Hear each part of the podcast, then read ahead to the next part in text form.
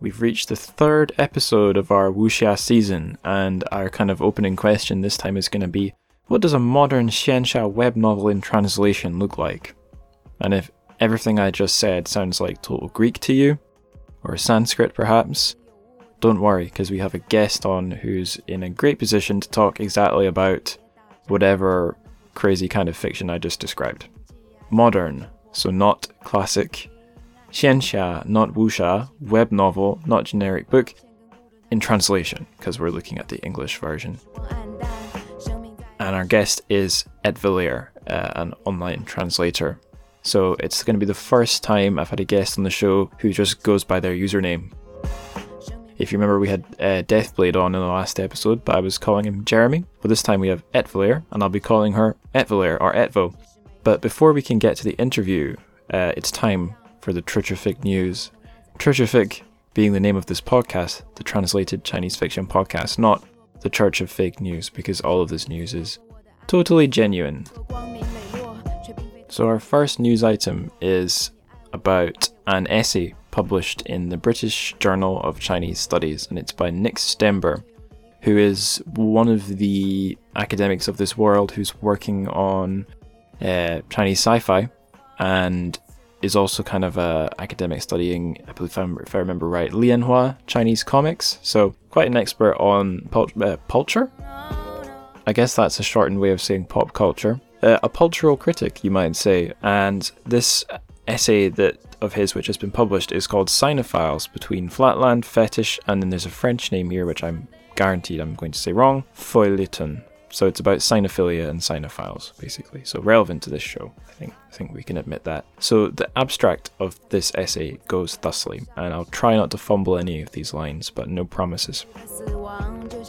Despite or because of the increasingly fraught relationship between the Chinese and English speaking parts of the world, Chinese studies today finds itself blessed with a wealth of voices, both within academia and without. The author argues that it is this aspiration toward a plurality of perspectives rather than the seductive illusion of one right answer for all and all time that best encaps- encapsulates the value of Chinese studies in the COVID 19 pandemic or in any other time. So it seems like a kind of a defense or reappreciation of sinophilia, just because it's a way of studying another culture and recognizing that one's culture is not the answer to all the problems of the world. And it's keyworded. This gives you an idea of what the topics he's going to touch on are Chinese studies, US China trade war, James Legge, Orientalism, Simon Leys, Lin Yutang, global humanities, COVID 19. So I've not read this essay yet, but tis on my to read list, and it looks like the whole thing I believe the whole thing is there to read for free. Yeah, I think it's just like kind of laid out like a blog. So there's our first news item. Our second news item is related to a past, uh, an offer we've covered on the show in the past, Fei. Uh, the first book of Ge Fei's Jiangnan trilogy, I believe it's called Peach Blossom Island, is now up to pre-order on Amazon, uh, translated by Canaan Morse. My guest on my Ge Fei episode, Eric Abrahamsen, was talking about how Canaan Morse had been working on translating this trilogy, and now the first entry is up there to pre-order in English. So yeah, I think that's cool news. Our third news item is about the Chinese, uh, the London Chinese Sci-Fi Group. So um, we mentioned bef- uh, in my episode with Liu Guanzhao uh, on Hao Jingfang's Folding Beijing, uh, I talked with him about that group because he's one of its two organizers. And I was saying, you can attend if you're in London because they, they meet physically. But thanks to lockdown, they're now meeting virtually which means anyone who has the right Zoom invite can attend. And their guest for this month, it'll be next weekend, I think the 26th, is going to be Tang Fei. Uh, an author of Chinese sci-fi who's featured in both of Ken Liu's anthologies, Invisible Planets and Broken Stars, and the story of Tang Fei's they're going to be looking at is Wu Jing's Journey to the West, which is already up to read in English for free on Clarkesworld. So if you'd like to uh, attend that virtual what would you call it, gathering of fans of Chinese sci-fi. Uh, go to the London Chinese Sci-Fi Group's Twitter. You should get the info there. Um, if you can't find the relevant info anywhere, contact me and I can get you into their WeChat group, which will have the links, or I can help you get onto their mailing list. Um, that is all of our Tritrific news. Now let's get on with the interview and let's hear what Etvolare has to say about Necropolis Immortal. So I've got on the show Etvola. Et, fluffed it. Try again. So I've got on the show Etvolare. Yeah, I've got on the show Etvolare, aka uh, for short Etvo. So Etvo, how's it going? And what have you been up to? Hey, Angus, and everyone listening to the podcast. It is going. it's uh, no, life is really, really busy. And I was actually just thinking this week, man, I kind of really want a vacation. Uh, I wrapped up a really, really big uh, multi year project in April. There was a 7 million character novel that took me four and a half years to translate. And then I promptly launched my next novel. And just literally three hours before we're, we're doing this recording, I finished I um, what's it, 10,000 character short story for publication. So been up to a lot of stuff. Fantastic. and are all those projects you've been working on are they all for web publication? Like our novel today or is any of it if i'm i don't know if you can say this is any of it going for print or is it all web? Um, well most of them are for web novels but the last one the 10000 character one that's actually for print publication so oh, i'm cool. really excited. Yeah, that's very cool. So that's what you've been up to. Can you tell the listeners a wee bit about yourself and your journey as a translator? Yeah, definitely. So I always tell readers that one day I was walking along the streets when a bolt of lightning struck me from the skies and I transmigrated to ancient China to begin my journey of cultivation and translating. Yeah, right. uh, but in real life i kind of feel like it what it did happen like that. My background is actually in finance really hardcore finance. I went to business school i got my mba i have a cpa i have a lot of a certifications that are no longer relevant to me in this life. And after all these years of, of finance of consulting all of a sudden i am translating chinese fantasy and period drama. And I've been doing so for the past this will be my fifth year. So yeah, it's kind of a huge like right angle turn off the typical finance career path. And sometimes I also wonder how I got here too. right. Yeah. So was it so it was something that you jumped in at the deep end rather than kind of paddling with just your toes first, so to speak? Is is that right? Oh no, no, not quite, not that crazy. Slightly crazy, but not completely off my rocker. I was, I think, let me think, back in 2015, around Thanksgiving time, I, I was just getting pretty burned out on finance. I lived in New York City, and so the work was really frenetic and the pace was really fast, and stress levels really high. And I was just kind of thinking, man, what do I want to do for the rest of my life? Is this the kind of life that I want to live? So I just kind of took stock of what my abilities and strengths are made a list of pros and cons. Like any good old finance student i did a swot analysis of my strengths and weaknesses. Yes i totally did that. And i just started googling online just trying to see what i could shoehorn my interest into. One thing led to another and i discovered i think i discovered ren or Wuxia World at the very beginning of its uh, founding like maybe a year or two in so I was fascinated. I was like, oh my gosh, there are people translating wuxia and xianxia. These are Chinese dramas I grew up watching. And I, I loved all the fanciful fighting and all the good looking male leads and all the revenge stories. Like I grew up on a steady diet of those. So it really piqued my interest that there was a community for this online and there were actually people interested in reading about these stories. So then I just uh, grabbed a novel or two, uh, dipped my toes in, started just translating a chapter or two a week just for fun. And one thing led to another, and here I am five years later doing this full time. That's awesome. I actually just learned probably more than a year ago now, but um, I had a, a not completely dissimilar moment to you when I was uh, X number of years and months into being a you know just a foreign teacher in China, thinking, wait a minute, this is all right, but what's what's my life plan? Where am I going? So I went back home to my home country of Scotland to do a master's in publishing, and because that's a, a business type degree, not very far into that, they're like, okay, guys, now you're going to learn how to do a business analysis. Time for an acronym. Here's your SWOT analysis. So for any people blessed enough to be non businessy and not exposed to SWOT analyses. It's strengths, weaknesses, opportunities and threats. That's what the SWOT stands for. Mm-hmm. And I guess we all Indeed. have our own. We all have our own um, versions of all four of those things. Mm-hmm. What, what, you said about having a background in uh, wuxia and xianxia from series when you're younger, um, that matches our first guest in this wuxia season, um, Gigi Chang. She told me. Mm-hmm. I think I think she mm-hmm. said she'd maybe read a little bit of Jin Yong uh, as a as a kid in her family.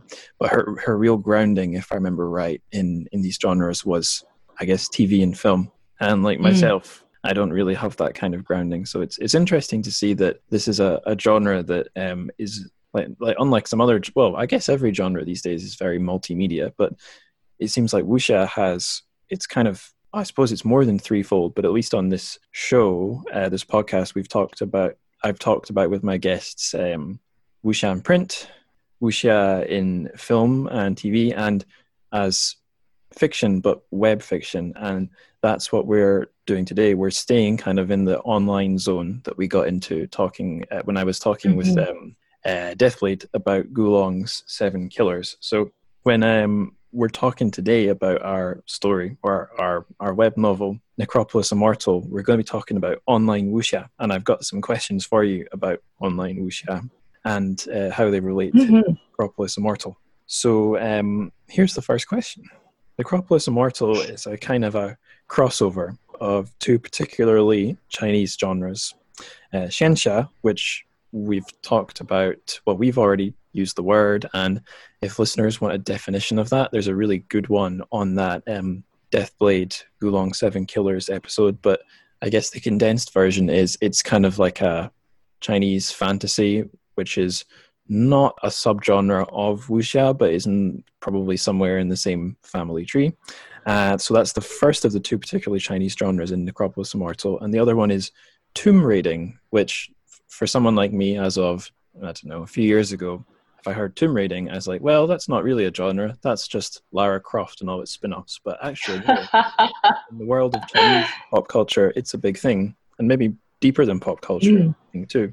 So, what can you tell us about tomb raiding and what it's got to do with Necropolis Immortal? Actually, I have to confess, I'd be right there with you. Before I started translating Necropolis Immortal, I was thinking tomb raiding. Okay, Lara Croft. The mm. end. And that's and actually how I kind of sold it. Exactly, yeah.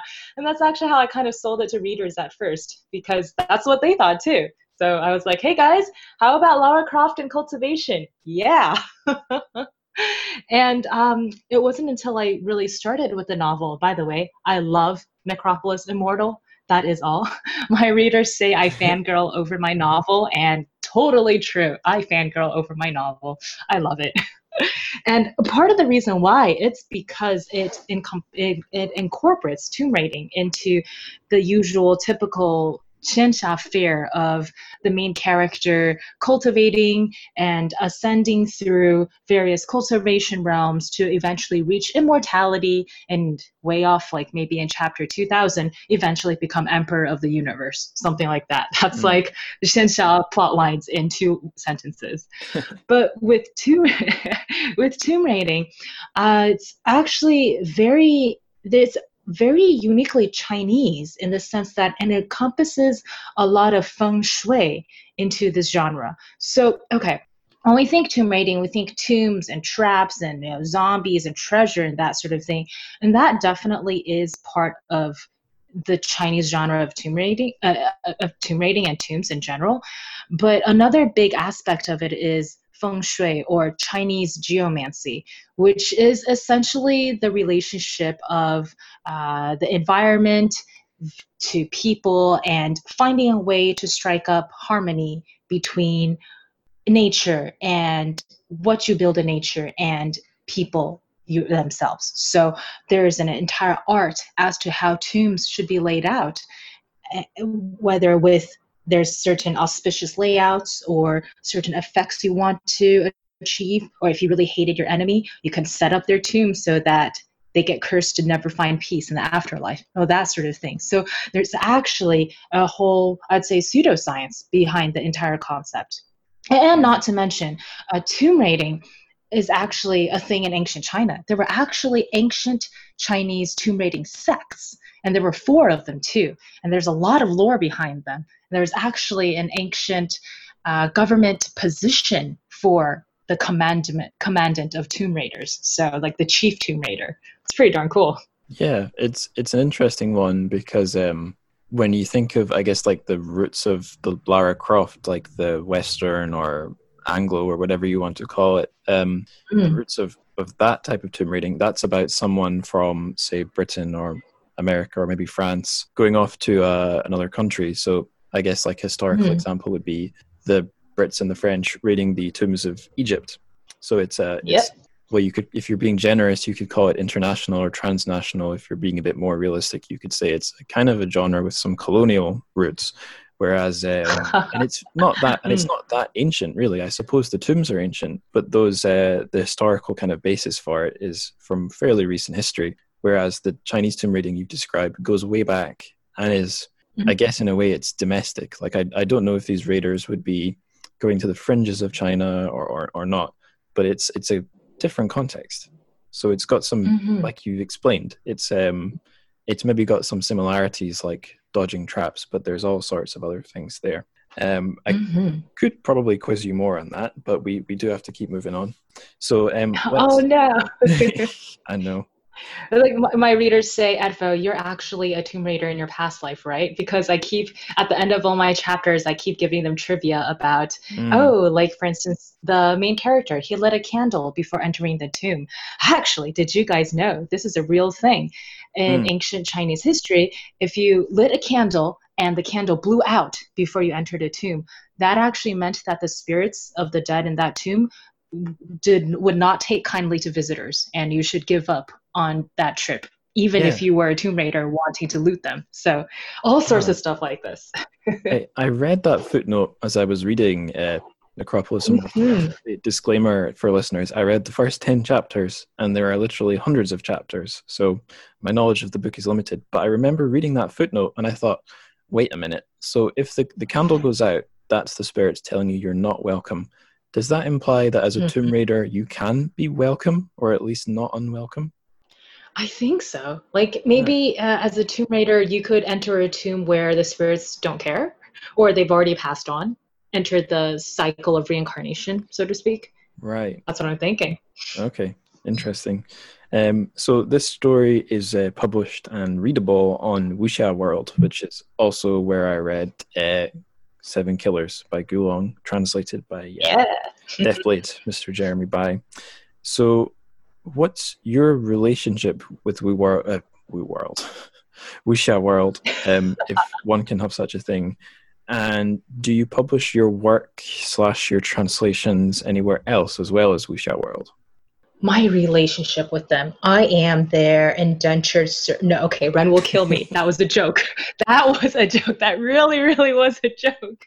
Ren's gonna kill me. So I keep saying Ren. Ren is, stands for Ren Woxing, who is the owner and founder of Wuxia World, and he's a good friend of mine. So I felt like I could crack a joke like that, but no, really, that was a joke.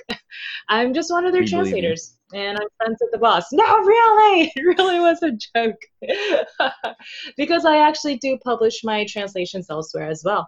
I also publish translations on Volare novels, which I actually founded but then I actually stepped down from management uh, two years ago. So uh, I'm a translator for them still, and. I translate for the publication I mentioned at the beginning. And actually, I have plans to write my own wuxia or xianxia in the far off future. So definitely, my work can be found in many places. Cool. Um, maybe you've not completely um, on what's the word formulated all the ideas about what you want to write but has the wuxia that is the wuxia that you're aspiring to write going to be heavily inspired by the wuxia you've translated i mean i'm assuming the answer is yes but is there any particular ways mm, that's a great question. Uh, I think one of the drawbacks as being a translator is that we see so much and we've read so much that I have a ton of ideas swirling in my mind.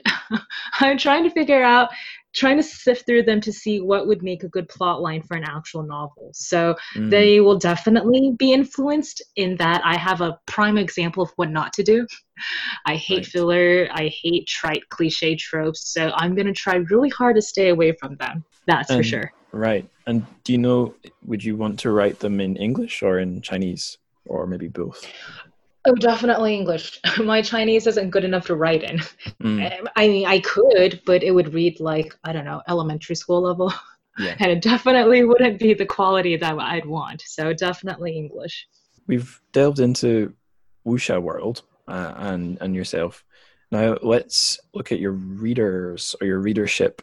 Um, do you think they've got a kind of like a demography or taste at all different from uh, the other translators who who post their work to web novel like Deathblade, or do you think they're kind of fairly representative of Wuxia World in general? Mm, I would say our readership demographics are probably similar because the people who tend to like to read web novels are pretty similar. Mm and also because we're comparing novels with male protagonists. Now, if we're comparing female versus male, then yes, definitely uh, there would be a difference.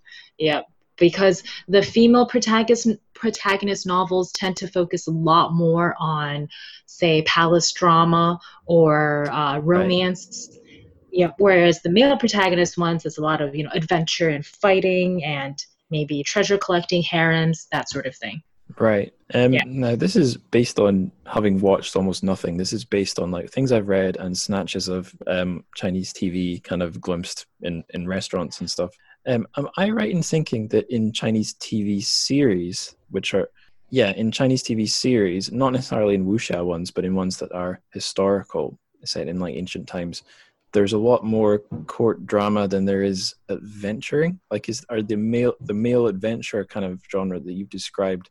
Is that in its kind of most realized form in web fiction more so than the kind of court drama style ones if i don't know if i phrased that mm-hmm. question very well but no no i gotcha i gotcha mm-hmm. and actually all the court drama ones that you've seen i would probably peg them for like the typical female protagonist ones mm. there are a lot of the adventuring ones, you'd have to find them in all the xianxia dramas and maybe a lot of the modern gaming dramas that have been popular lately.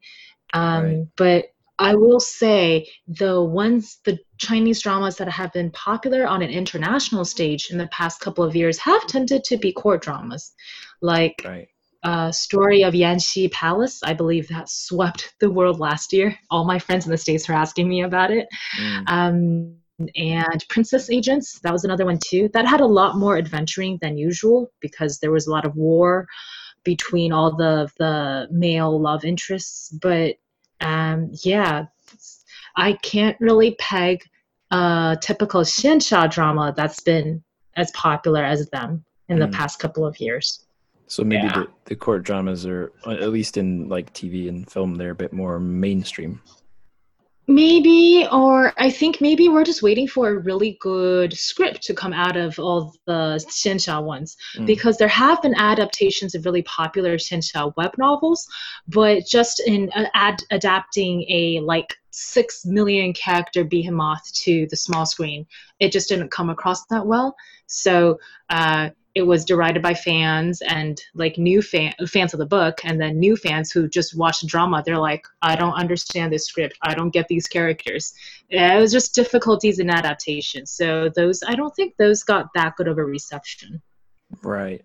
Okay so before we become a, a tv show podcast let's kind of zoom in on necropolis immortal itself. So here's a fairly mythic question. Can you tell me about the origins of this tale the origins of this tale. Oh boy, I'll bet you the author needed to make some money. right. Um, well, uh, the, I guess the funny thing or the sad thing is that in this scene, we tend to not have much contact with the author at all. Mm. So we normally don't know what's what they're thinking or what's up. I actually may have a little bit more contact than usual because the author actually wrote me into Necropolis Immortal, so I have a cameo. um, yeah, so I don't know what prompted his I guess, inspiration for the novel, but I can tell that he is. I have a lot of respect for this author. Uh, I guess just to go on a small tangent, uh, in the Chinese web novel industry, you know, authors are paid by word count. So right. that entices people to churn out a lot of content very quickly, not necessarily having the time to polish it to the level of quality that they may want.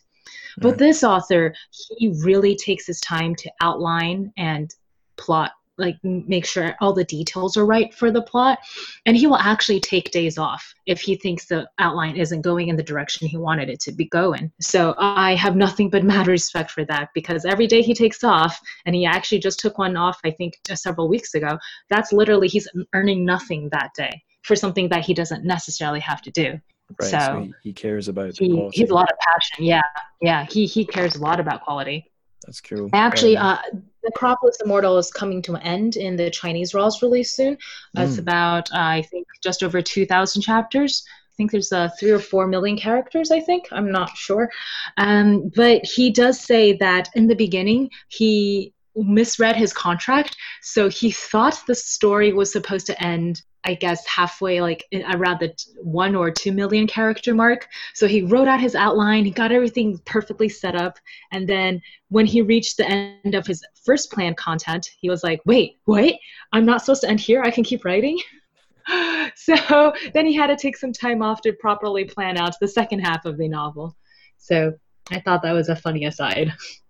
And we should probably say his name. it's listed on Wuxia World as being immortal amid snow in July. And I, from my outside perspective, I've noticed that um, this seems to be fairly normal in uh, translated web novels, where what would be a, quite a short username, I think in Chinese, can look very long and funky. Let's say in English. Um, Definitely. Yeah. Um, do you have like a a shortened form of his name that you would use if you were talking about him? It, it might be handy just for us if we're referencing him. Uh, the author. The author. right. That's probably what I would use, because that just that's just how Chinese works. One character can encompass three sentences in English. That's totally normal. And I actually asked him about his name too, because it's five characters. Mm. Yeah, five characters in Chinese, and depending on where the punctuation went, it would have changed my translation. So, immortal amid snow in July, that is the meaning that he wants. So yeah, that's him. Mm. Snow in July. It's funny. I'd read that mm-hmm. author's name so many times, and only today, like half an hour before recording, I was like, "Wait a minute, Snow in July? That's not when it's supposed mm-hmm. to." Be. So yeah. Um, mm-hmm. Yep. Plays into it. He's actually a really shy guy. So mm. about I think hundred chapters in, when we reached our hundredth chapter anniversary, I asked him, "So, do you want to say something to all your international readers? You know, people love your novel." Mm. And so he thought about it and his editor poked him about it and he finally came back with thank you for liking necropolis immortal i will work hard oh. And i was like no no give me some more. And his editor was like uh you got anything else? And he was like uh what do you want? The poor guy is uh, very passionate about his work and he's very shy.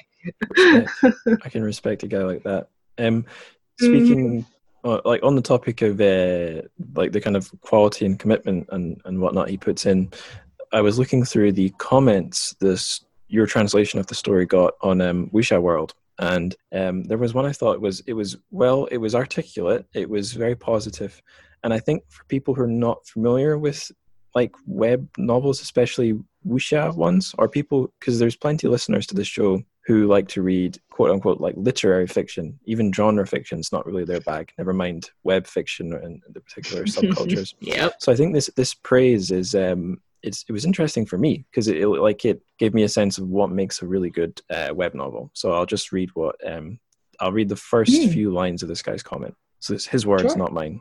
I want to talk about two specific features of excellent novels, and I guess he means web novels, but whatever. Uh, excellent novels that can set them apart from the rest. One, detailed and coherent reasoning, deliberation, and speculation by the MC, which means main character, or other characters that we as readers are able to follow along with.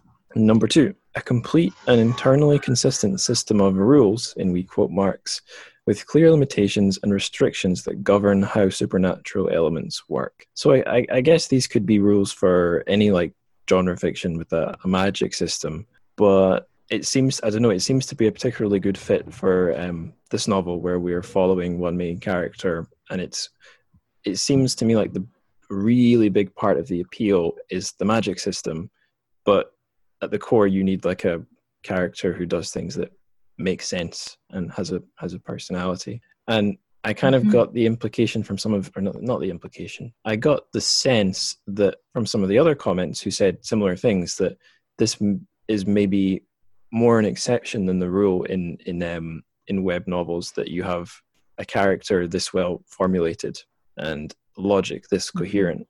Is that right? I I would probably I would tend to agree. Yeah, mm. and that's actually why I chose Necropolis Immortal. I read I read through thirteen hundred chapters of the novel before deciding I would translate wow. it, and yeah, because I wanted to really make sure I really liked the novel. So mm. my last one that I just finished, I picked it when I first entered the scene, when I was doing that one or two chapters a week, you know, just for fun. So mm. not a lot of thought went into picking it. And the scene was vastly different back then, too, in terms of reader preferences and just translator experience. Mm. So I would say that is a very typical Xianxia web novel in that maybe the characters aren't that well fleshed out. There's not that much logic. You know, in fact, a lot of the side characters could be readily interchangeable. Mm. So I, I know I knew that I did not want to repeat that with my next novel. And one of the things that really cinched the deal for me here is actually coming up in within I think the next 10 or so chapters so around chapter 220 or something like that uh, something occurs with one of the characters one of the side characters mind you that really made me just pause and go oh no and it, it felt like someone hit me in the gut and that was actually the moment when I decided that, oh my gosh, I have to do this novel. Because if I'm so vested in just the side characters, this means this is really well written and I'm mm. completely immersed in this world. So I've got to share this with the rest of the world as well.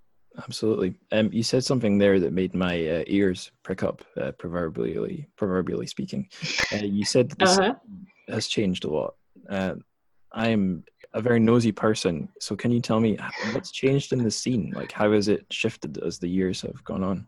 Definitely. And I actually wasn't even around for the very, very beginnings, the primordial origins of the scene.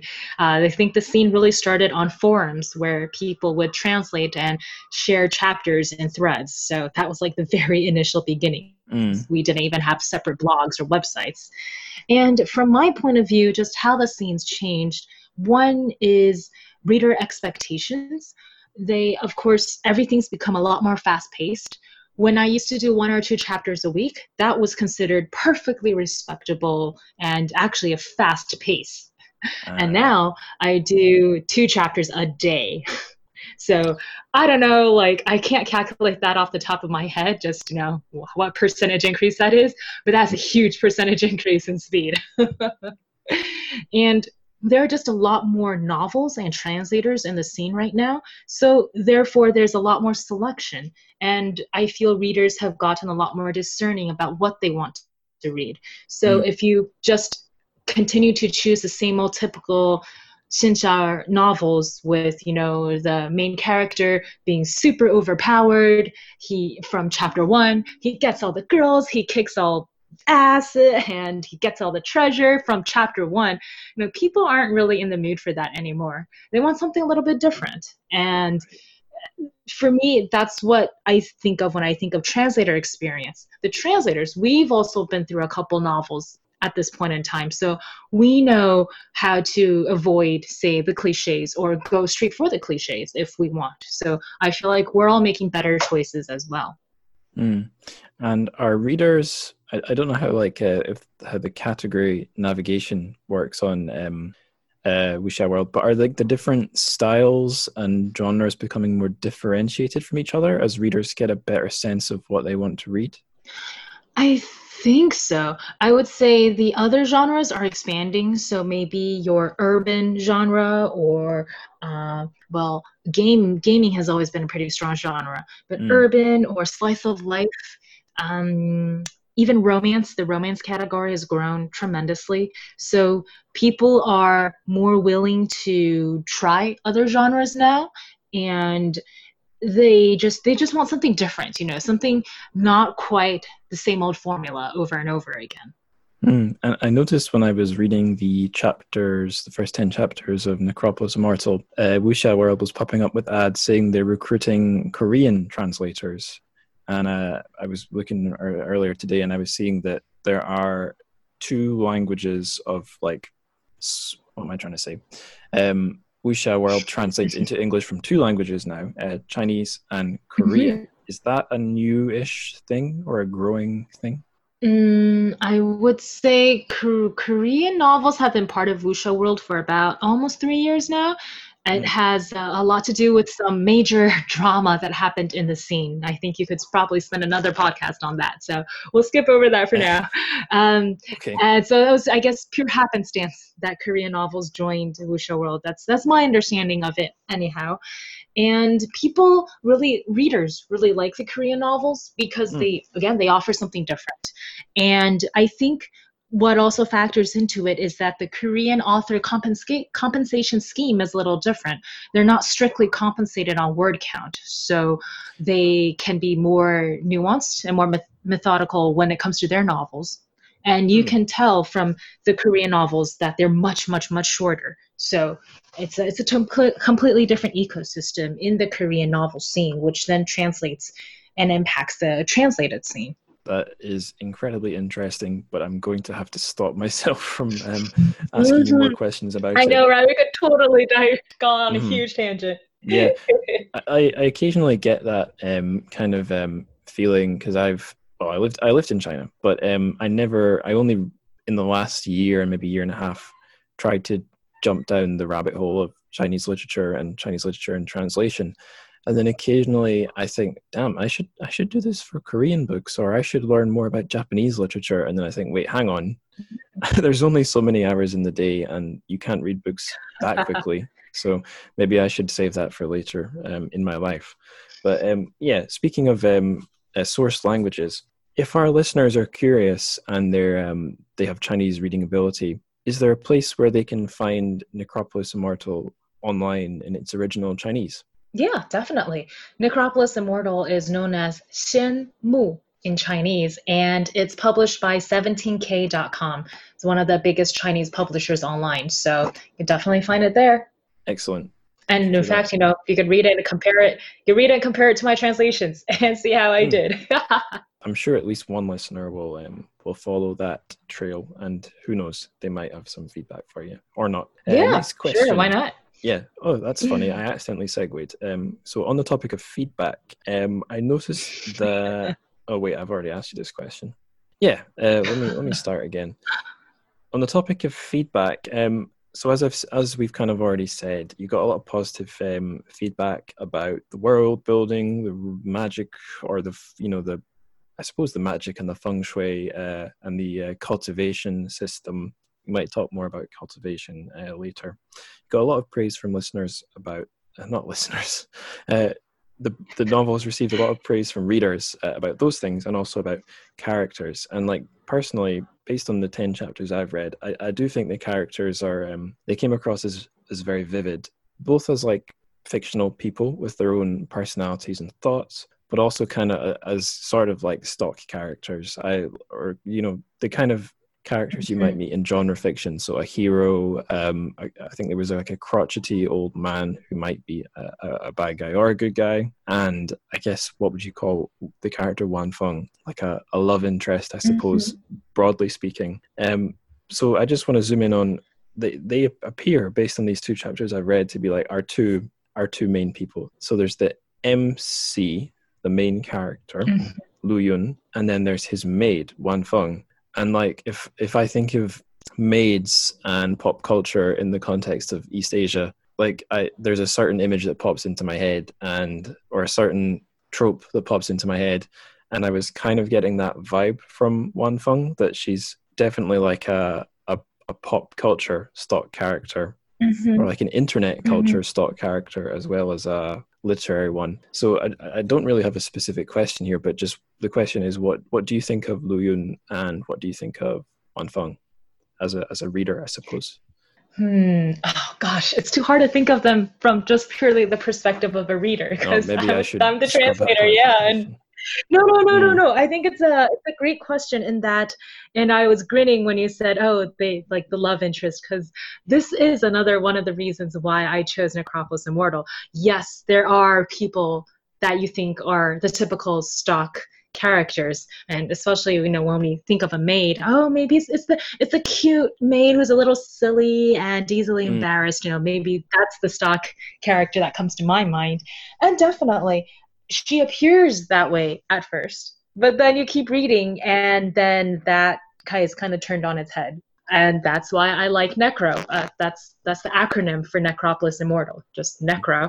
That's why I like Necro because they it introduces a lot of typical cliches and tropes. For instance, the province that our main character wakes up in, Dusk Province, filled with beautiful women. So, of course, at the beginning, readers are like, oh, yeah, yeah, great. Another one of those main character wakes up and there's beautiful women everywhere just falling over themselves to get to him. Well, I think, was it 50, 70 chapters later?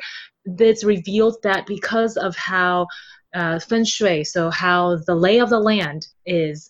There's an abundance of yin energy in Dusk Province, which means, and yin is associated with the feminine, with, well, ladies essentially for our purposes. So that's why there's so many women in Dusk Province. So is this a pattern you see repeated throughout Necro?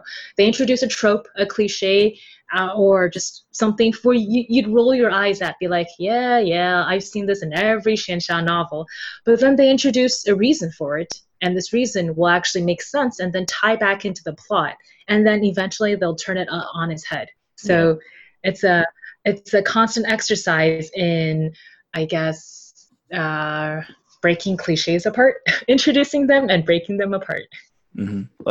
As someone who's never read much never read very far into like a, a web novel i definitely think just as a reader if i was reading a thousand or 200 chapter long uh, very genre you know genre based story i would get to a certain point where i'd i'd want the tropes to be subverted because i could maybe mm-hmm. read mm-hmm. a piece of genre fiction that's novel length and just in, in, enjoy it within its genre but if it's if it's going to go on that long maybe this is my outside perspective, but I would probably start to fade out if it didn't play with the conventions or subvert the conventions or even comment on the conventions. So yeah, it's cool that you've uh, chosen to translate uh, uh, a story that mm-hmm. does that from pretty early on. Mm-hmm. Like what you're saying about Wan Feng, I don't think it's too spoilery to say. So as well as being kind of like an easily embarrassed, sweet, and so on and so on maid, she's also she seems to be pretty dangerous or at least very powerful as well. And our our main character is he's kind of like um you were mentioning the video like the the influence of video games on web fiction. He's like at level zero. He's not even at level one when he the story. Yep yep. He's a nothing. Mm-hmm. And, and actually that in itself is a trope too the main character right. starting off at uh, basically completely completely trash but then he somehow trashes other people despite him being trash so yeah so I guess we were talking a little bit about this already, but um, here's the question said outright: How typical or atypical is Necro? Necro that is Necropolis Immortal, as we've said, in how it handles Chinese culture. I don't know why I emphasize Chinese like that. Uh, Chinese culture. And, Chinese culture and Xianxia tropes. So not just the genre tropes, but how it handles things like feng shui and things mm-hmm. in Xianxia like cultivation, which we had a bit of a primer on in the uh, Deathblade mm-hmm. episode. I think I think they definitely handle Xianxia tropes in a seemingly typical way, but then totally subverts it. And I actually wanted to quickly call back to something you just said in that if you're a reader reading these novels for thousands of chapters that eventually you want something different mm. that is totally true and our readers actually read multiple novels at the same time. So when you read like I don't know, five, six novels at the same time and they're all hitting on the same cliches, mm. you definitely get very tired of them after some point. And right. the scene is about eh, five, six, seven years old now. We have some readers who are here from day one. So they've had multiple years of the same stuff. So definitely reader fat- fatigue is something I feel like I've been seeing in the scene. And you sometimes see that with new novel launches um, when when that and that's actually why when necro launched i made sure to play up the tomb raiding aspect because if i just played up the xianxia cultivation aspect you know uh, follow the journey of our mc as he cultivates in a broken world blah blah blah blah blah readers would automatically tune that out because mm. they've heard that beginning for i don't know dozens of times already so right. definitely but then uh, what ne- necro does in a very atypical fashion is its management of Chinese culture and the whole, honestly, feng shui. I think this might be the first novel in the scene that makes feng shui such a big part of its plot. So just again, feng shui, you know, nature between items and nature or people and nature and how we can harmonize our presence with each other. So Chinese geomancy, it it's actually factors hugely in tomb layouts and therefore how Lu Yun or the MC needs to solve puzzles and riddles in order to get what he wants or you sometimes just make it out alive. So there's a lot of mention of feng shui and a, a, lot of Chinese culture in the novel. And sometimes people like that. No, sometimes they don't. Um, I've seen reviews where reviews will say, this place, this thing is so confusing. So many terms I've never heard of before. Ugh. Mm. Or I've also seen reviews that go, "Oh, this is great. You know, something off the beaten path." Because the, I think the author ties this huge aspect of Chinese culture in very well with the whole power system and this new world of magic and fantasy. So I think I think it's really well done. I like it, even though translating the terms are hell. Absolute hell. um, I, I, noticed when I was reading that to maybe to help out some of the readers who felt a bit lost with all the terminology, you made some like explainer articles and even some graphics, if I remember right. And uh, mm-hmm. I remember the, the one. I think I think the intricacies of feng shui as a reader, I was happy to just roll with them. I didn't need to understand them.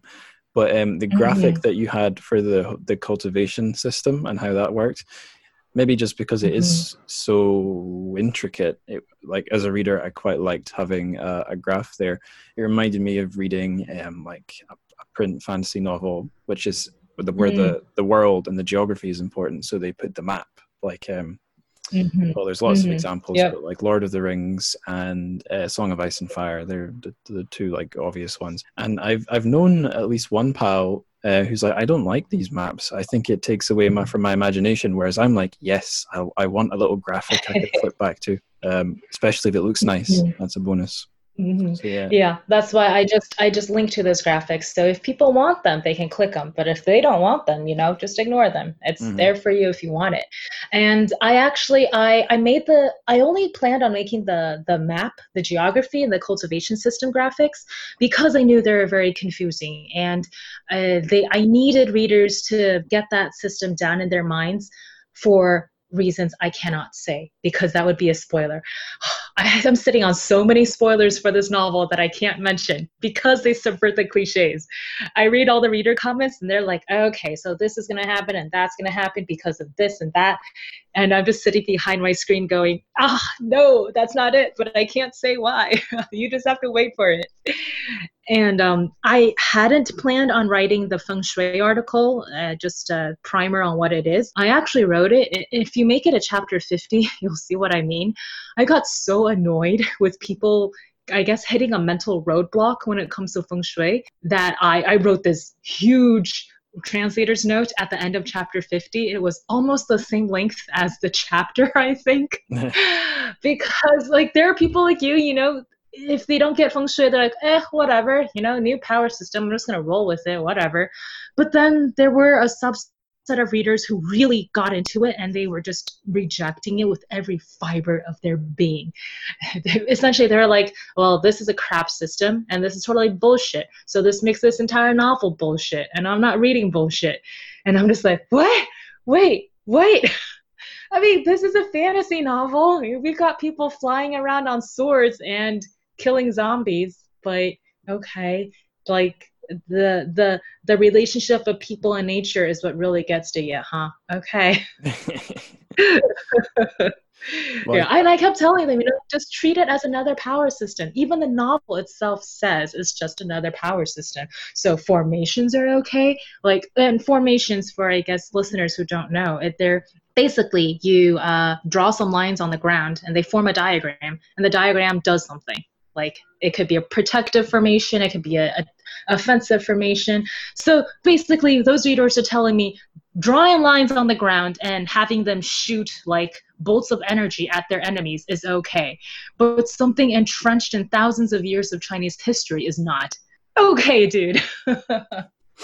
yeah, so I just got really annoyed. That's understandable. I, I think um, you, you said earlier that you're a huge fan of the novel, and like, so I'm. Whenever I make a comment on the translation or translators, I always preface it with, "I'm I'm not a translator. But um, that's totally yeah. fine.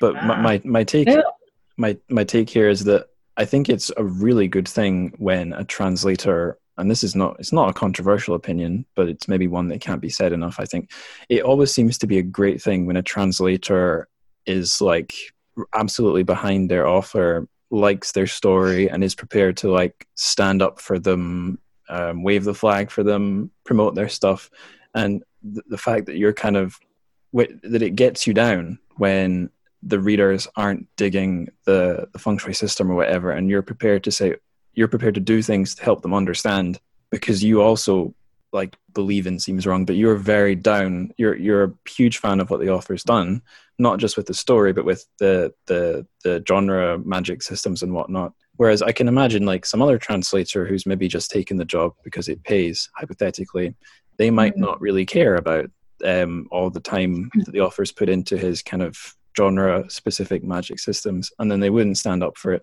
and then the readers would have less you know less there mm-hmm. for them mm-hmm. so it's it's a great thing mm-hmm. sounds a bit sounds a bit like i'm a bit um, on some judging seat but it is a cool thing to see I I guess it goes hand in hand. It's because I love the novel so much that I, I really want to share it with other people and I want them to love it. Or you know, they don't have to love it. That just at least give it a chance because it mm. not quite your typical xianxia, and I think a lot of people would enjoy it.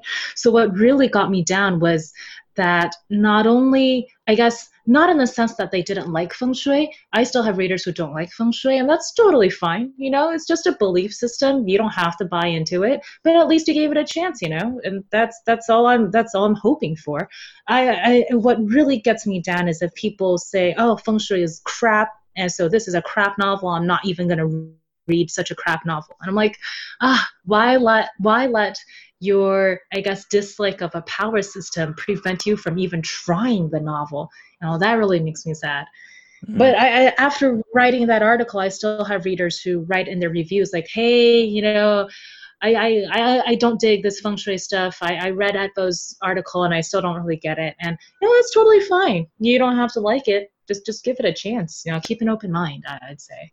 Absolutely. Going back a wee bit to the the world building, you talked before, you mentioned that the setting is a, a fallen world, and as I was um, reading the book, I was thinking, you know, this. Well, as I read the premise, I was like, damn. So the setting is a world where the elevated immortals, the real like Xianren, used to reign or exist, but there was some cataclysm. All the immortals were destroyed, and you can see like relics in the landscape of their massive works mm-hmm. in ruin. And it, my first thought was, well, my first I had two initial thoughts. One was, I this is so cool. I love this premise.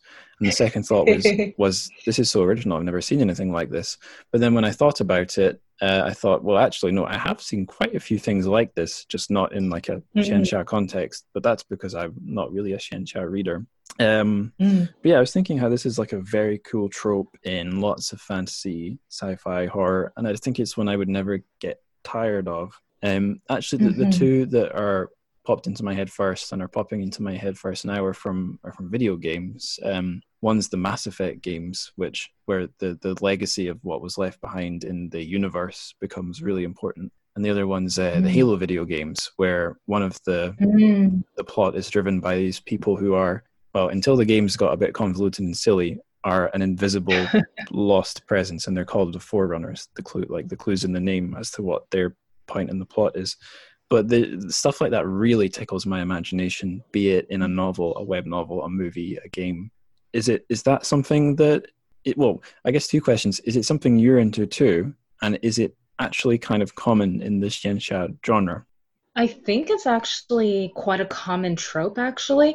Mm. Uh, maybe not to the point of it being a fallen world, but definitely where there was a huge war or a huge natural disaster aeons ago that set the world back.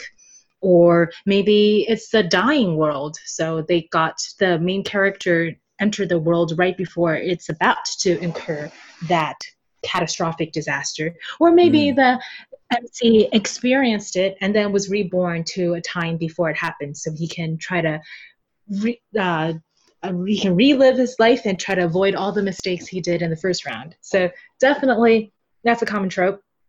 Mm. Um, then I think I it wasn't that wasn't as much of a draw for me. I think when it came to Necro, it was more of the tomb raiding because right. it, that just seemed quite different. Mm. And then when I started reading more of it, uh, the actual plot drew me in. Uh, the author's really written some nice plots and some, I guess, really like huge plot twists that really blow your mind. Although I will have to say, the first 50 chapters almost made me give up several times because they are quite filled with uh, some horror that you'd find in tombs, having to do yeah. with like zombies and creepy crawlies that go bump in the night. I'm not a big fan of those things, so I had to read those first 50 chapters in the daylight. I couldn't read them at night. right, so the kind of horror or, uh, yeah, the horror or gory or frightening aspect that it gets dialed mm. back a bit later on. Mm-hmm, yep.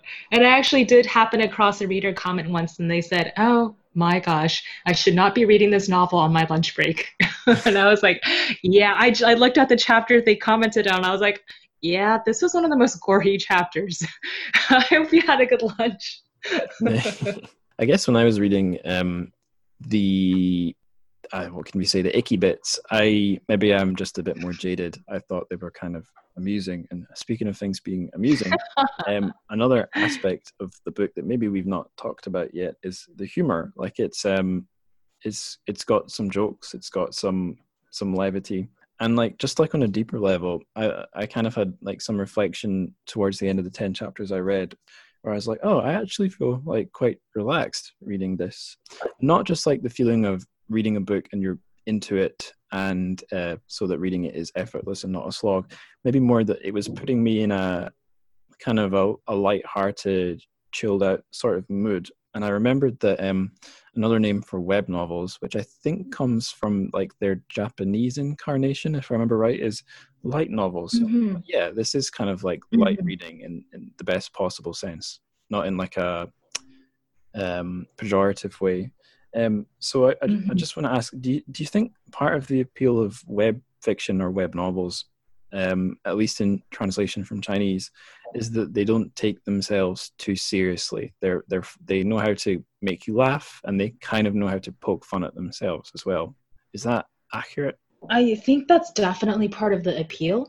Uh, oh, I think the the appeal could be summed up with how versatile it is it, it can take itself not too seriously. You know, it can focus strictly on uh, just poking fun of itself, or it could focus strictly on slice of life and just being a really chill novel that seeks to mm, relax readers and not make a I guess not be a running commentary on certain societal issues. So mm. I think that's definitely it's one of the big appeal factors.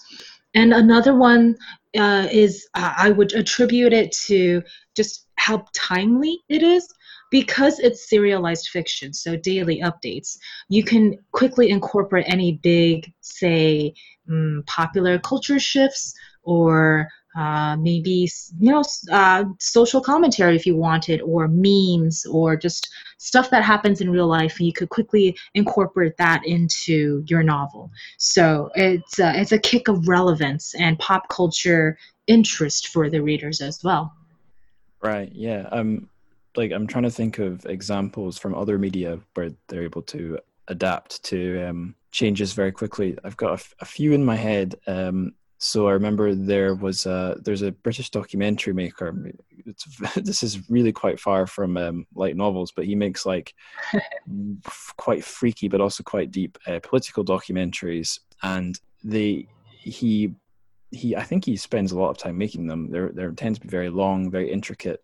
But right after um, the current American president Donald Trump was elected, um, he banged out well, I say he banged out immediately. They released um, a new one of his documentaries called uh, Hypernormalization. So it had lots of footage of um, Donald Trump on the campaign trail, and it kind of it didn't say anything outright, but you could assume if he hadn't uh, won that election, they might have released quite a different version. They must have maybe they had two versions on the fly, but you can imagine it would be quite logistically uh, tricky. And I know there was another a, TV show I watched that did something similar to try and keep up with what was going on with that um, election race and what happened after after um, Donald Trump won it. It was uh, Mr. Robot, where they would splice in. It had been a thing from previous seasons, um, where they would splice in footage of President Obama and then later President Trump um, commenting on something, and they would spin it so it was somehow related to the events in the show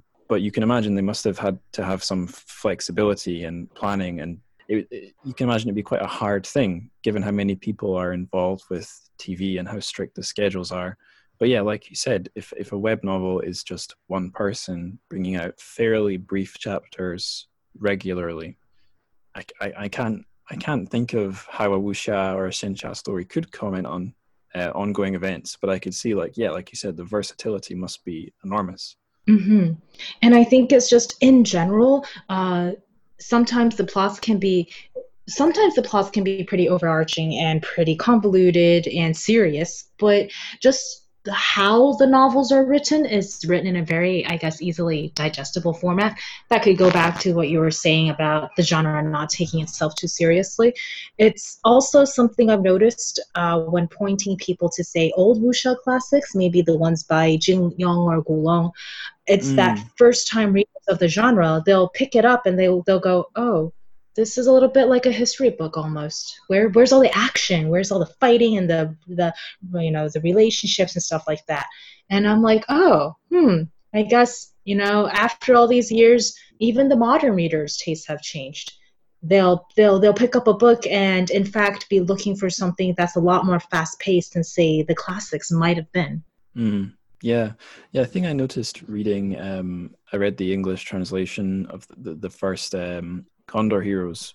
Well, I read the first book of the English translation of Legend of the Condor Heroes by Jin Yong, Hero Born, and I think maybe this is just for me specifically, but the big appeal for me that it had a real historical um, setting. He'd put his story in a real mm-hmm. episode mm-hmm. in Chinese history, although he'd stylized it for his own purposes. And I, I got the feeling, or I get the feeling from what I've seen of um, web novels, that's not really maybe I'm maybe I'm missing a part of the picture here, but it seems like the appeal of web novels is that they tend to be in fantasy worlds, um, which don't bog themselves down by tying themselves down to real historical events if they're even set in mm. like real China or real somewhere else. Mm-hmm. Pros and cons to that, you know. Yeah. Uh, the, there's there's definitely an allure, the allure to be had in adapting real historical fiction or adding to it, adding fan- elements of fantasy to it. And there's also the freedom of just going off completely in a completely fictional fantasy world and having a complete blank slate to work with. Definitely. Yeah. So, um, going from kind of the, the question of uh, lightheartedness and fun, let's take a reverse turn and get technical. Because after all, you're a translator, and translation is, at least on some level, it's a technical job as well as, a, like a, in this case, a, a mm-hmm. literary job. So um, I noticed uh, that your um, translation of Necro on uh, Wuxia World it credits a team of some other translators, if I have that right. So um, can you tell mm-hmm. uh, the listeners and myself how you and your team uh, worked on this project? Sure. My team is actually a holdover from my previous novel, Sovereign of the Three Realms. I uh, actually hadn't planned on forming a team, I suppose. And I actually don't actively recruit for my team. It's just we've worked together for a very long time. And so I asked them, hey, if you want to work with me on my new novel, no, why not? I've worked with them for about eh, two or three years already. And what basically happens is that they take the first step of the chapter for me, uh, so first draft, so to speak, and then I go back over it uh, several times. The first time I'm usually checking for translation accuracy, so just how they rendered the terms, how they render names, uh, if the full meaning of the Chinese is captured accurately in the English. And that pass is also when I finalize the names, because there are a lot of names in Necro, and mm. all, most of them are very hard to name because of all the feng shui influence. And uh, I mean, we're on chapter, I think, 200, and we already have a glossary of more than I would say, I think we're approaching 400 terms in the glossary. So Gosh. a lot of names. Yeah, a lot of naming. Uh, once, quick tangent. Once I almost died when I saw the author slip in a bit of Taiji philosophy. So not like the Tai Chi you see elderly folks do in the parks, the actual philosophy behind all the moves. Mm-hmm. So for 20 characters, 20 Chinese characters, I spent an entire afternoon on 20 characters.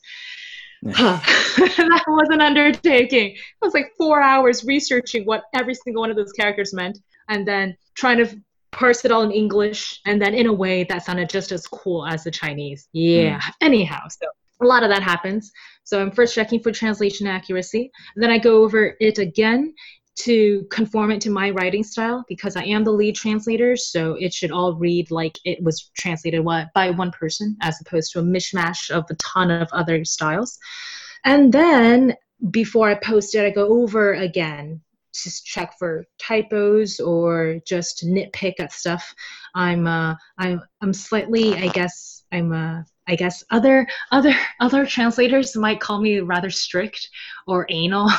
I admit I have uh, I, I, impose what I think are high quality standards on, on myself, and I really don't like deviating from those. So and uh, i'm always trying to improve my writing. So a chapter can be perfectly fine but if i feel like it doesn't quite deliver the pack or the punch of a fight scene or a really heartfelt conversation i'll go over it again and again and again until i feel like it achieves the effect i want. So prior to posting i'll probably have gone over it eh, three four times. Got it. Yeah. Okay uh, next technical question. So um I noticed in my last episode reading Seven Killers, uh, Deathblade's translation of Gulong's novel, that um, there were footnotes at the bottom of the each chapter. And I, I guess I've learned from reading Necro that I guess that's a, a built-in uh, feature of Wuxia World that the author or the, the translator rather can can add their their own footnotes. And mm-hmm. um, I noticed j- just like Deathblade, you were footnoting tricky points where you there wasn't necessarily anything too uh, questionable about the translation, but sometimes you would leave a footnote to say, "Here's an interesting uh, word. Here's how I arrived at this one." And other times you say, "Here, here's a, the best possible translation I, I think I can do. Um, here's some reasons why it may not be ideal, or, or here's how I arrived at it." And I, I, it was interesting to me as someone who's most of the stuff in translation uh, from Chinese I've read has been in print from like a conventional, traditional, or a mainstream publisher, where they kind of want to they they want to put together a product where everything is authoritative, authoritative, and kind of like perfect. And of course, translation, especially from Chinese into English, two really different languages, is kind of by its nature never quite perfect. So in the footnotes in print books mm. I've read, there might be an explanation of a of a term if it's not if they've deliberately un, left it untranslated or if it needs context. But I can't think of a time where I would see a translator in print in traditionally published books say, eh, "This this may not be ideal," or uh, here's the story of how I slogged to get this footnote.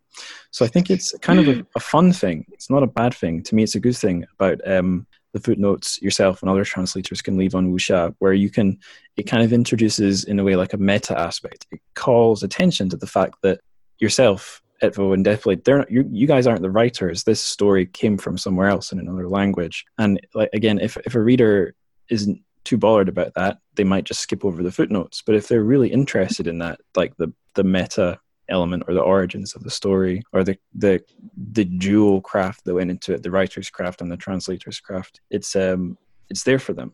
So it seems like as a translator on Wuxia World, you've got a freedom to kind of not present yourself as perfect that a translator working for um, a traditionally like a traditionally uh, print published book doesn't. So my question is, do you see yourself as having extra freedom in that way, or is it not really something you would think about or think in those terms? Mm, uh, great timing on the question actually since i just completed a work for a print publishing company oh, yeah. so i actually have very yeah timely relevant experience to compare it to um, I, I think i would agree i feel that i have a lot more freedom on wuxia world in the sense that i think i feel that translators can call the shots how they see them of course within certain appropriate limits you know yeah. you can't just go yeah far off and translate like yellow as blue or something that's just mm. yeah that's nonsense.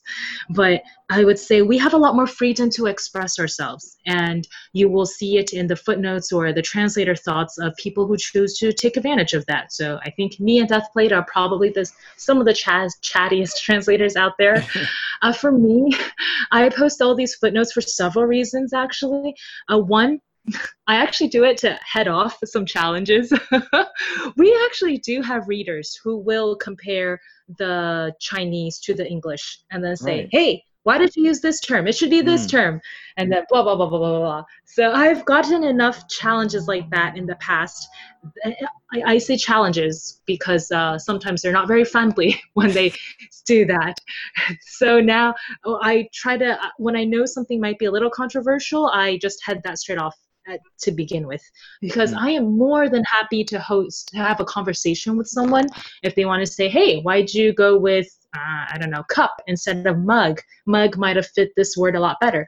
That's totally fine. But then it's when you know people roll in already with an opinion already formed and they think the translator's wrong no matter what they say well you're not going to get very far with them. So those people i'll just say hey answered it in the footnote next yeah. that's one reason uh, another is, um, like you mentioned, the slog. If, for instance, the Taiji philosophy one, I put a huge footnote explaining every single one of those characters because my mindset precisely was hey guys, I spent all afternoon on these 20 characters. You are going to go on the same journey as me. you have to see the fruits of my labor. I don't care. Okay, fine. You can just skip them if you don't care, but I don't care. You just, I'm just putting it out there. so mm. that's definitely one of the reasons why. And sometimes I will put footnotes in there to really, I guess, explain more of the language as a whole because chinese is such a indistinct and vague language and expressive language mm. that one character can literally be several lines. So it's impossible sometimes to come up with a pithy succinct english translation. It's just not possible. So for those i love sharing with the readers saying hey you know this is what else went into the whole naming process. And these are the other connotations that the word might have, but just for brevity's sake or for uh, context or or what I think fits the story better, this is what I chose. So it's definitely, I think it's just a very different culture from print publishing. Mm. And actually, funny you mentioned Gigi because uh, I chat with Gigi occasionally online, and um, we're talking about the Jin Yong translation as at, at a period of time. And I wrote a review on the first book of the first book of the um, Legends of the Condor Heroes that came out recently. Yeah, Hero and Born. yes, a hero born. Great translation, um, but I knocked it really badly in my review for the names. And mm. honestly, I think this is where maybe a couple footnotes might have really helped to help explain why the translator picked the names they did because Jin Yong is such a well beloved grandmaster of the genre and he, his works have been adapted so many times that everyone will have their own thoughts and feelings about what sort of names should be used or you know what sort of naming convention is appropriate right. so then obviously the translator can only pick one way because you can only set things down in paper once mm-hmm. then everyone else who didn't have their viewpoint catered to they'll be like what the heck no way, this isn't the Huang Rong of my imagination. Why did you know? then, and so when I was writing that review, I actually checked a lot of other reviews online, and I noticed a lot of other reviews knocking the names. Mm. And so that and that was where I was thinking, you know what, maybe a few footnotes explaining the translator's naming process would have been helpful because then all of us wouldn't get hung up on the naming scheme. We just skip over it and focus on the great story at hand. And in fact, Gigi uh, once told me, you know, you should just ignore the names and just read the novel. I'm like, okay, I know, I will, but it just it just bugs me when I read the novel to see the English names done like that. Mm. So, yeah.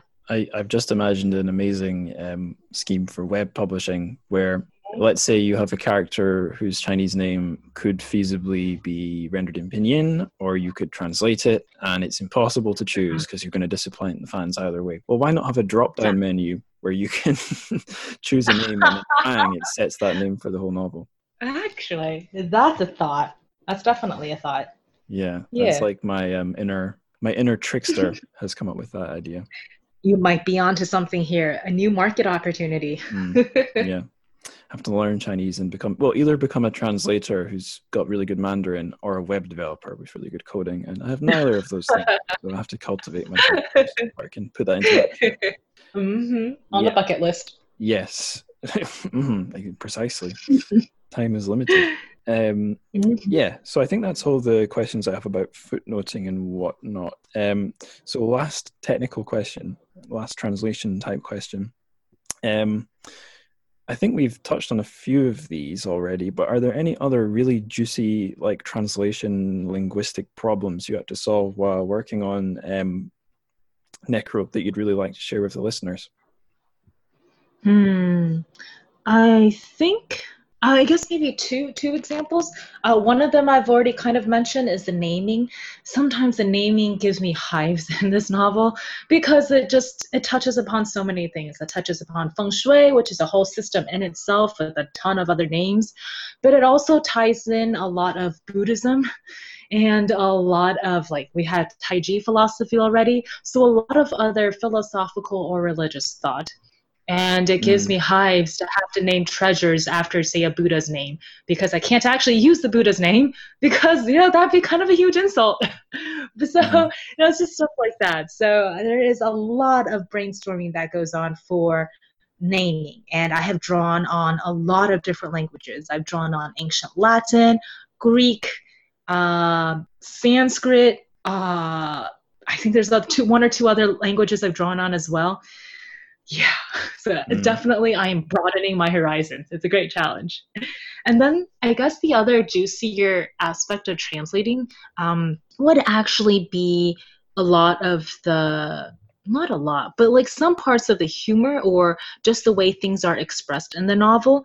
People have asked me, you know, hey, Etvo, how much of the humor that we see in the novel is you and how much of the humor is the actual Chinese. Right. And I will say, definitely, I play it up in some aspects, but I don't make things up out of thin air. For instance, in the first 10 chapters, you probably encountered a character with a rolling head. I'm trying yes. not to give any spoilers here. Yeah, but a rolling head. and the effect, the or the sound effect in quotes that I used for the guy was roll, roll, roll. Mm. And the readers loved it. They're like, "Oh my gosh, I could perfectly picture the guy's head rolling," and and I hadn't actually expected for the reception to be so pronounced for that sound effect. I just actually chose it on a whim because I felt that expressed the effect and what the author intended to convey better. In the Chinese, it was just your generic generic sound effect. So if translated, it would literally be pinging. It would be gudong. And gudong, some translators actually do gudong, you know, they leave the pinging in. But I was I, I try not to because I feel mm. that uh, pinging just doesn't mean much to folks who don't understand pinging. Yeah, and I saw gudong, gudong in italics, I wouldn't know what yeah, it meant. Exactly. You'd be like, um, okay. and gudong is also uh, sometimes translated to gudong. Yeah, gudong is also sometimes translated as just drop. So, you know, just dropped mm. on the floor, drop. And I was thinking, mm, yeah, but the head is actually rolling. So I don't just, I don't want to just end it with drop. Yeah. Sometimes people will translate it as grumble or rumble. and I was also like, ah, that doesn't really fit. So I, I actually just selected roll, roll, roll as something I thought would fit it better, but it turned out to be really, really funny and people really liked it. So there are some other, there's several spots in the novel that I tweak a little, or I would say I localize in English to get the effect across better. But I'm never making stuff up out of nowhere. Yeah, I think um, I talked a little bit about this sort of thing. Did an episode with Brian Holton, who's a he's a translator of well, quite a few different things, but he's um we were talking about Yang Lian, the poet, and he's also I think he's the guy for translating uh, Chinese into Scots. He does that. But we, we were talking about um, Xian, funnily enough, long before I was doing any wuxia, uh, the topic of um, like what's an immortal, and he's like, well, or or or actually I have no I have no memory of how it came up, but he he gave like a really in depth uh, explanation of what a xian is and why it is should be translated immortal and not fairy as it is in a lot of older um, translations. And then I said to him, "True, like fairy is a bad translation because it gives a misconception of what uh, an immortal mm-hmm. in the Chinese context is. But on the other hand, like when I first read um, tr- one of the first translated pieces of Chinese fiction I ever read was Dream of the Red Chamber. And the young man protagonist who, oh, so this is awful, I've forgotten his name, Bao, Pao Yu or Bao Yu, I think it's Bao Yu. Bao Yu is visited by a fairy. And as a reader who didn't really know anything about what a, an immortal was or Xian or a fairy, I was like, oh, there's a version of fairies in Chinese culture. And my imagination took it and ran with it. And Brian Holton said, uh, yeah, because sometimes mistranslations can be just as magical, or strange translations yeah. can bring out something that was never even there, but that doesn't mean it's not magical. Mm-hmm, mm-hmm. That's true. Yeah. Very true. Uh-huh. I think the example. I think that speaks to the. Ex- Sorry, what mm-hmm. were you going to say? I just wanted to add on to that. That I think it speaks to the experience of the translator and just you, you cho- choosing which to play up and which to mm. emphasize, and you know what effect you're really going for. Mm-hmm. And I guess, like you said, it's kind of a roll of the dice what the reader's response might be. You you were going for roll, roll, roll as like the best kind of compromise or the best. Mm-hmm. Um, what am I trying to say? Yeah, the best you Turn could do phrase. with. yeah, the best phrase you, you could do with um, the two disparate languages you're working with, and then for whatever reason, it magically affects your readers and they love it but yeah, um, I, mm. I feel like I'm beginning to get so esoteric that I'm getting lost in my own middle of my own sentences. So um, let's stop talking about translation and um, go into the miscellaneous category, odds and ends. Um, sure. So I've I used to always forget to do this. I've pretty much consistently implemented it now. But can you recommend for the listeners uh, a Chinese word of the day? Um, could be whatever you wanted, but I guess ideally something related to Necropolis Immortal. And I actually thought of this before our podcast, and now I've totally forgotten myself. You'd be surprised how often that happens. Um, I could suggest one if you're if you're totally stuck. Uh, I think I I could. I oh man, I totally forgot my original example, but I guess I could suggest I could suggest a series, a series of words. Yeah. That relates to Necropolis Immortal. Okay. Um, I think I'd go with uh, the word for tomb, which is mm. mu, which is different from uh, the word for burial mound, which is feng. Right. And tomb, because tombs are much more formal. They're actual structures, and there's a certain method to how they're laid out. Whereas burial mounds, you're just, it's a mound. It's a pile of dirt that you just throw mm. people on. And then uh, there, there's actually a lot of different words that all mean tomb, different types of tomb, but then they're uh, they're they're they're just different characters based on like their intent. Mm-hmm. Um, hang on, I am trying to locate a barrow. So I'm trying to locate the word. What was the word for barrow? Hang on, I'm looking at my uh, glossary here. We just had this come up in the last dozen chapters. Interesting. Um, Great. I don't know how to pronounce that. No. Hang on. Is it got lots of strong? I don't think so. Hmm. Hang on. Um, great. I don't know how to pronounce that, but there's another word for zhong.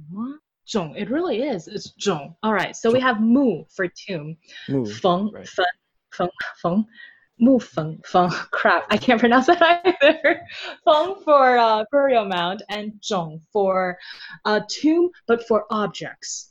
So why objects? Uh, that occurs when you can't actually find the body of the dead. So they bury their objects instead. it's really right. sad. Yeah, but they're they're all tomb related.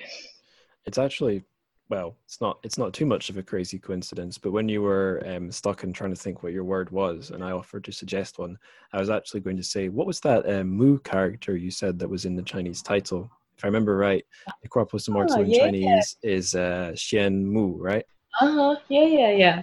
Mm-hmm. So Xian, I think that was the previous word of the day. That's immortal, and Mu. That's our mm-hmm. word of today for today. Uh, tomb. Yeah, woo. and so actually, uh, I guess readers click on the update will be like, well, hang on, if Shen is immortal and Mu is tomb, that means the name should be Immortal Tomb. Well hmm. then, why didn't I choose Immortal Tomb? You shall have to read Necropolis Immortal to find out. well said. Right, that was our first miscellaneous question. The next one is even more silly. Um, if Necropolis Immortal was a drink, what drink would it be? Can be soft drink, can be a not soft drink, uh, could be a fantasy drink. Uh, you have free reign. Dang, non-soft drinks. Wait, no, dang, soft drinks were an option. I immediately went to the alcoholic variety. I know, I will. I, that, I do too, but I don't want to give the impression we're, you know, excessively alcoholic podcast. So I mean, where do you think translators get our kicks, huh? Mm. We're behind our screens like 24 7. No, um, I actually, uh, this I do remember.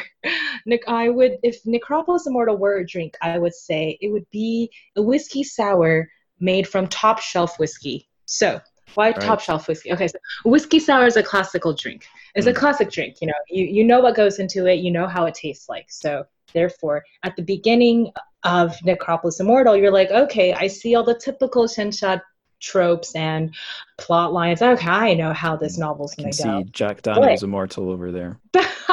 exactly.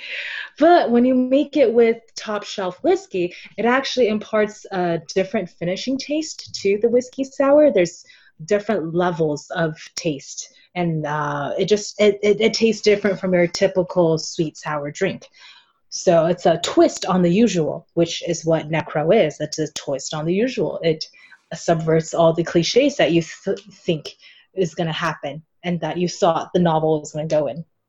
And then the drink itself is sweet and sour. So, yes, there is a lot of sweet and funny humor parts, uh, humorous parts to be enjoyed in the novel. And then there's also some really serious I would say there's actually quite a few philosophical questions that are hmm. tackled mm. in the novel.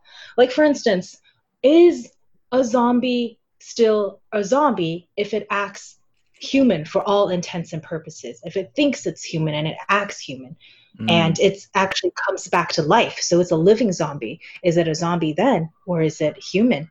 Is it our thoughts and actions that make us human or is it our physical characteristics that makes us human? Because yeah. we actually we have some humans in the novel that act like real dang monsters. So I would say sometimes the zombie is more of a human than they are. But yeah, there's just like interesting philosophical questions like that. Yeah, cool. That is that's got my already got my little philosophy brain going, and it also makes me mm-hmm. think that's something people might think is more sci-fi territory. Like, what what, oh, yeah. what boxes do you have to tick for something to be qualified human mm-hmm. in terms of like applied to robots, androids, AI, or even aliens. But yeah, it could equally yeah. apply to zombies in the horror and fantasy genres. So yeah, whiskey mm-hmm. sour. Um, very good answer. That was maybe. I mean, you, are up against some stiff competition, um, but that was maybe our best logical explanation of why you chose your drink. So thank you for that. Yes, thank you. um, okay, and last piece of miscellany, it's your self promo slot. Um, you are really out there on, on on the online platforms, so I imagine you've probably got at least one place you could direct our listeners. Definitely. Uh, just go to my site. That's the easiest. It's etvolare.com. So E T V O L A R E.com. It links to all of my works, where you can find Necropolis Immortal on Wuxia World, my other novel, Return of the Swallow, that's on Volare Novels, and like everything else I do. So, like book reviews or translator resources, other podcasts I'm in. But yeah, etvolare.com. You can find that all there. Excellent. I'll put that link in the show notes as well as our word of the day. And if I'm feeling cheeky, maybe a, I'll link to a whiskey sour recipe as well. Yeah, indeed. Yeah. Okay, so before we go our separate ways, um, I'd like to take a chance to direct the listeners towards some uh, further reading. So you've already given us an, uh, a lot of different recommendations, but here's a slot for one more. Um, so if our listeners want to check out more uh, wuxia online, where should where could they look? I mean, you've you've basically already told us, but is there anywhere uh, that we've not mentioned yet that would be a good place to look? Mm. if the answer is no, that is fine. I feel like I gotta I gotta squeeze something out. mm. Are there any really I mean, good web novels on Wuxia World um, or Volare novel um, that we haven't mentioned yet that they could check out? Mm. That's favoritism. You don't want to be favoritizing someone. Exactly. I'm like, whichever translator's work I mention now, because I'm obviously not going to shill for myself again. All my other colleagues will be like, Etvo, what about me? uh, yeah, I put you in a a trap there, haven't I? Uh huh. Yeah. So you should just ah I have a podcast episode that goes into what wuxia is. You should go to etvolare.com for more wuxia material. okay, I think we escaped the trap, or you escaped the trap. Excellent. Indeed. Um, okay, and less of a trap question. Well, maybe. Who knows? Uh, what are you reading just now? Oh, that is not a trap question. mm. Okay, good. Because, and I just ran off to grab my book. Uh, what is next on my list now that I've just finished this insane project is actually a print, I would say, wuxia book. I'm not entirely sure. Yes, a print wuxia fantasy that's written by Zen Cho. It's called The Order of the Pure Moon Reflected in Water. And Ken Liu actually says it's utterly brilliant. So she was so generous as to send me a copy for a giveaway she ran, and I promised to write her a review um, yeah, I've uh, 2020 happened. I'm very sorry, Zen, if you're reading, if you're listening to this podcast. Mm. It's it's on my reading list. I'm reading it. I just I will get to it. Oh, I suppose the good thing about 2020 happening is it happened to us all. So Zen Cho is also I going know. through 2020. Um, mm-hmm. Yeah, I'm going to do a plug here. Um, if, if any listeners heard the name Ken Liu and their ears pricked up, I've got an episode where he is the show guest talking about uh, Chinese sci-fi novel Vagabonds. Oh, really? you didn't know? um, no, I mean, I'm kind of busy. I'm sorry. Yeah, uh, no, no, no, no, no. It's fine. Um, you are not supposed to study the podcast and learn every episode before you come on. It's not a requirement. yeah. Um, if listeners like Ken Liu or want to know more about him and the works he translated, there's an episode I've got when I was doing a series just like this, but it was a sci-fi series, and we did, um, or he came on to talk about his translation of Hao Jingfang's uh, Vagabonds. So yeah, um, and he's the man. It's a great episode, and if he recommends a book like Zen Cho's novel that you've got in your hands there then it's got to be a good one. Definitely. She says that this is a wuxia fantasy that combines old school martial arts movies with characters from the margins of history. So I think it's going to be a pretty darn good read. Looking mm. forward to reading something that's not work for once. uh, you know, that's the drawback with translators in our mm. scene. We we have to work so much that we don't really have time to read.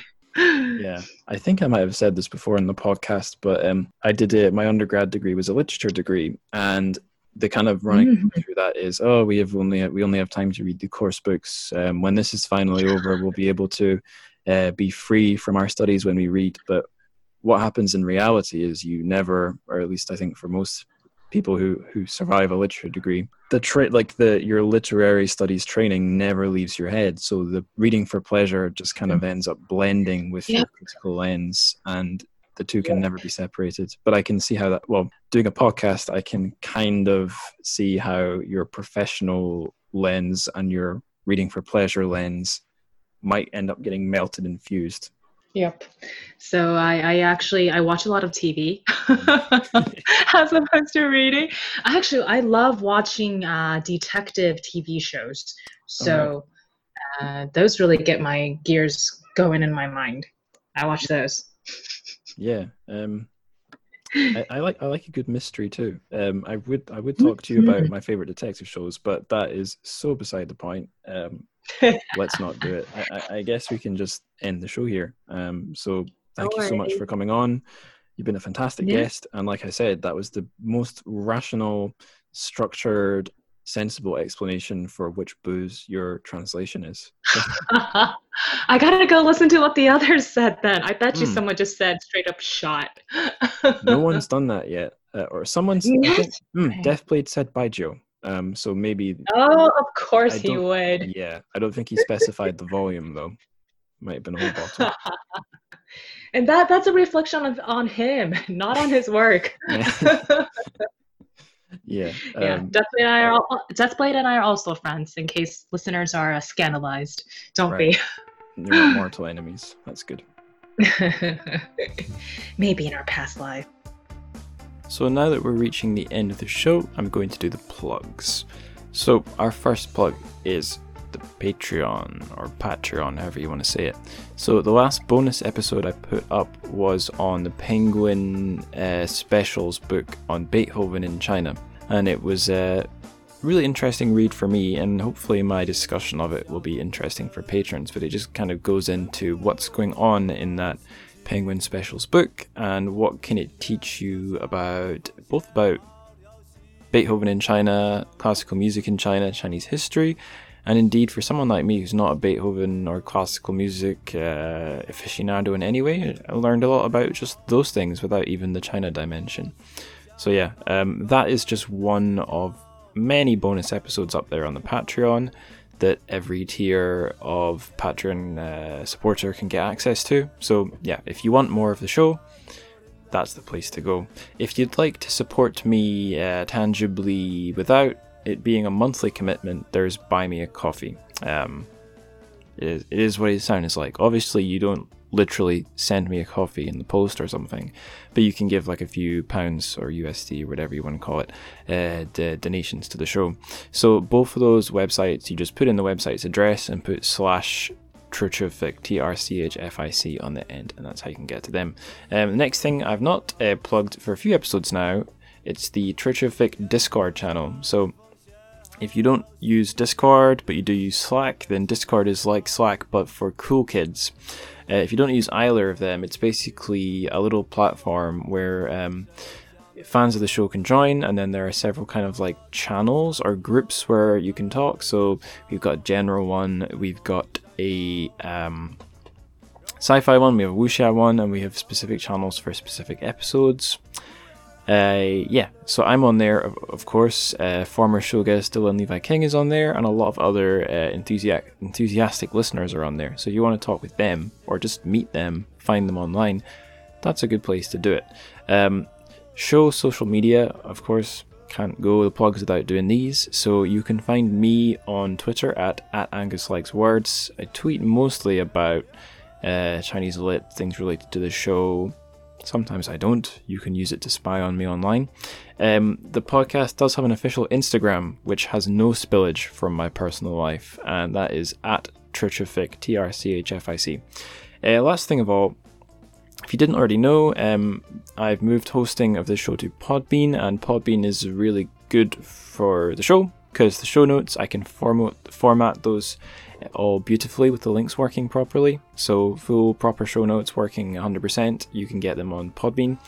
And I make art for every episode. Uh, I make it as like a YouTube thumbnail for the YouTube uploads, but on Podbean I'm able to put them on there. I'm also able to make my own web pages on Podbean. So I've made a special page for the sci-fi season. Uh, I'm obviously in the process of making one for the wuxia season because wuxia season is underway. Sorry, I'm yawning. Uh, and the Trchfic map has its own page on Podbean as well. So that's uh, t- uh, trchfic.podbean.com, trchfic.pod, trchfic.podbean.com. It's all there. Um, I think I'm out of plugs. So the last thing that remains to be said is the best thing you can do for the show. You should know by now, if you've been listening for a while, it's to tell people, tell your friends, tell your family, tell your maid, tell your local geomancer, or what? What should we say? Tell your local feng shui open brackets Chinese geomancy close brackets master. Uh, tell him about the show, and if he's into it, you know, then it must be a good show. uh, that's that's um, that's my words have officially run out now. So until next episode, 再见。